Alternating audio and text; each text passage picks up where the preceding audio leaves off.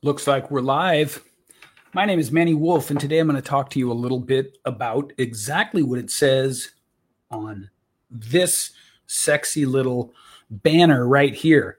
By the way, all credit to StreamYard for this layout. I have been using them for a couple of months now, and I love them. StreamYard, good job, guys. Um, give me just a second as I uh, make a couple of tweaks here, share this broadcast out a couple of places. Here we are. There we go. I see Charlene K. Fouts is with us. Charlene, why don't you start a watch party?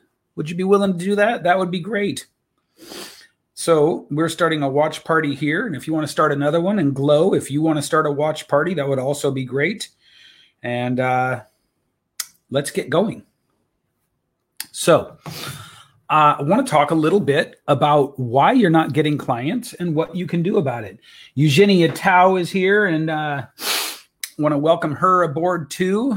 So, look, in in all of the hustle and bustle, in all of the bombarding messaging about all the ways that people have cracked the code and figured out this new hack and that new hack, and Helen Murray, hello um, uh, for how to get you more clients, there's one thing I never see talked about, and I'm going to break this up into so so it's trust. It's building trust, and I'm going to break this up into a couple of ideas. The first idea is something that is insanely powerful and no one talks about. It's called indirect ROI. Say that again with me indirect ROI. What is indirect ROI? Well, indirect ROI, let's say it again indirect ROI, ROI is return on investment, is the reason that Pepsi and Coke spend like their budgets are like a billion dollars or, or, or hundreds of millions of dollars. I, I, okay, I don't remember. I was I was quoted Coke's advertising their marketing budget um, a few years back, and I think it was like five hundred thousand dollars or, or five hundred million dollars for the year. It was insanely high. And here's the thing: you never see Coca Cola making you a pitch ever. And so you may be thinking to yourself, well, that's great. That's Coca Cola. They're a global brand. What about me? Here's the thing once you understand why they spend all that money just to show their logo, like let's say before a movie, remember going to movies? Remember how fun that used to be? And before the movie, you'd have all those commercials. And it seemed like every second or third one was Coca Cola, right? Well, there's a reason they spend all that money just to show you happy, attractive people and the Coca Cola logo. Happy, attractive people and the Coca Cola logo. There's a very, very good reason they do that. There's not by accident. Pepsi's the same way. All pretty much the whole beverage industry, which is a multi billion dollar industry, they all understand this indirect ROI. Indirect ROI is a way of talking about the power of building a brand. So, can you build a brand and make offers? Of course you can. But does it behoove you to build trust and recognition and familiarity way ahead of time? It does. And that's what indirect ROI is. Indirect ROI is for you, for your purposes, it is the act and the strategy of spending time, energy, and even a little bit of money in order to build trust ahead of time. So that when people the intersection happens between someone's readiness and willingness to buy and your offer it's easy.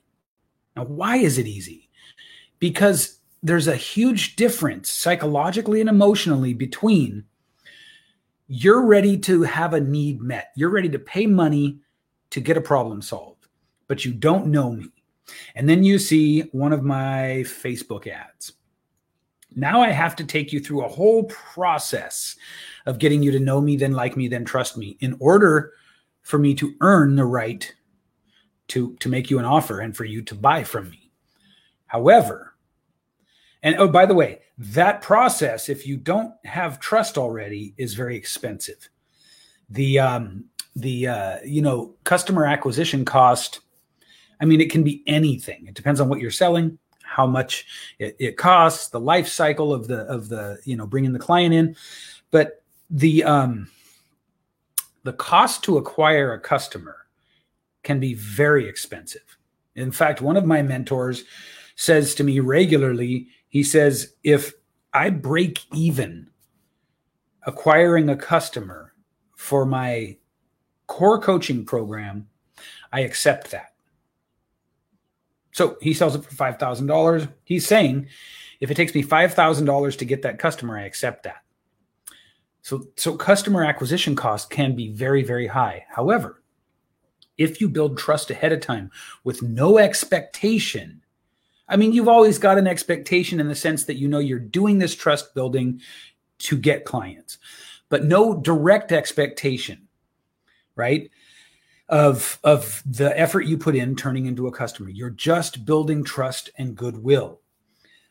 Then, when it does come time for you to offer and someone to buy, they already trust you. And so the customer acquisition cost is much, much lower. Does that make sense to you? If it makes sense to you, do me a favor, hit like or hit, you know, um, uh, what would be great is if you hit share. That would be really powerful. But at least hit a few emojis, hit some uh, some hearts or some thumbs up if it makes sense to you to build trust way ahead of time. Understanding that the law of reciprocity will come to your aid when it's time for you to make an offer.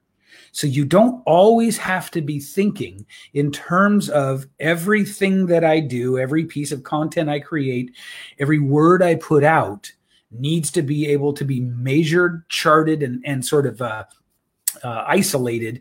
And I should be able to see an ROI from it. Indirect ROI is far, far more powerful Indirect ROI, guys, I can't say this to you enough. And so, indirect ROI, again, is building trust ahead of time. Build your trust way before you ever make an offer. Build your trust with the most massive audience you can. Build your trust. How do you do that? You do that through content that does a couple of things content that is engaging. And we're engaging through a combination of our personality and a little bit of an understanding of human nature. So, questions and if this, then that statements are engaging. So, you'll see in the banner there why you're not getting clients. That's if this, then that, and what you can do about it. So, it's like problem solution, right? And if I wanted to turn that into a question, because questions are very engaging, I could say something like, Are you tired of not getting clients and would you like to know how to fix it? This is engaging. So you've got to be able to, to think in terms of engagement, being engaging, showing your personality, and then, believe it or not, third and last is demonstrating your expertise. Now, you shouldn't expect to attract clients through indirect ROI without demonstrating your expertise. But contrary to what most people think, demonstration of your expertise is actually third. It's third in order of importance. Number one in order of importance would be relevance, and number two is personality. If you've got a great, and in fact, it might be flipped. So if you've got a great personality that people are connecting with and you're relevant to them, then and only then does your expertise matter. Does that make sense? Because if I don't like you, I don't give a rat's ass what your expertise is. Get it? I don't want to work with you. So you want me to want to work with you, right? And how do we do that? Sing it from the rafters. It's indirect ROI, it's building trust ahead of time. How do we build trust ahead of time? We create content and we allow that content, like I just said, to demonstrate our personality and then our expertise. Personality weighs heavier. So think 70% personality, 30% expertise. And I know that flies in the face of what your gut may tell you, but in this case, listen to your boy, listen, listen to your, your Uncle Manny, and um, trust me on this. Okay. All right. Great. So let's go back to the example of Coca Cola because they are arguably the best at this, or Tesla arguably, you know, the best at doing this. All they do is they spend their money to position themselves in your mind. That's all they do. And they know without a doubt, and the numbers bear this out, if they position themselves in your mind successfully, when the time comes to grab a soda or buy a car, you're going to go to them. Enough people are going to go to them to make it worth their while. Coca Cola does not lose money ever because of their branding and positioning efforts. Tesla does not lose money ever because of their branding and positioning efforts. Think about if you're in the US, think about Jamba Juice. Jamba Juice has never advertised, and yet we all know who they are. Jamba Juice has never advertised, and yet we all know who they are. Now, why do we all know who they are? Well, there's a couple of reasons. One is they chose to put themselves next to their physical locations, next to recognized and trusted brands. Always. You never see them not next to a recognized, trusted brand. So it might be uh, Round Table Pizza, it might be um, Macy's, whatever it is, right? They always do this. And it's a brilliant strategy because they know if you trust this, you're going to trust what's next to it. And then all it takes is one time going in there and trying a Jamba Juice that they never advertise to you. And that's it, it's done. Game over. That's building trust ahead of time. That's indirect ROI. For you as a coach, how do we use this? Once again, it is your content.